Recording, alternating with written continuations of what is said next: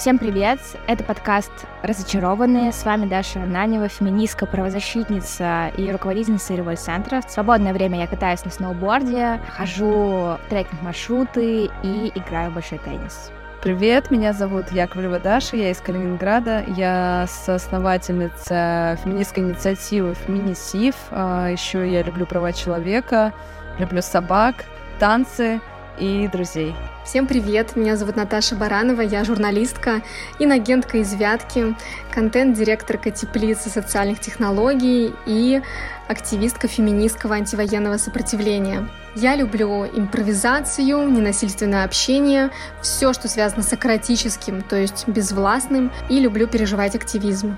Разочарованная — это подкаст о дружбе и о нас. Это подкаст о том, как мы остаемся собой — это подкасты о том, как мы переживаем это время. Слушайте нас э, на всех платформах, пишите нам комментарии, ставьте лайки, отправляйте своим подругам, друзьям, небинарным персонам, в общем, всем-всем. И пишите нам комментарии, требуйте какие-то выпуски, темы, все, что вы хотите узнать о нас, и мы все искренне расскажем вам.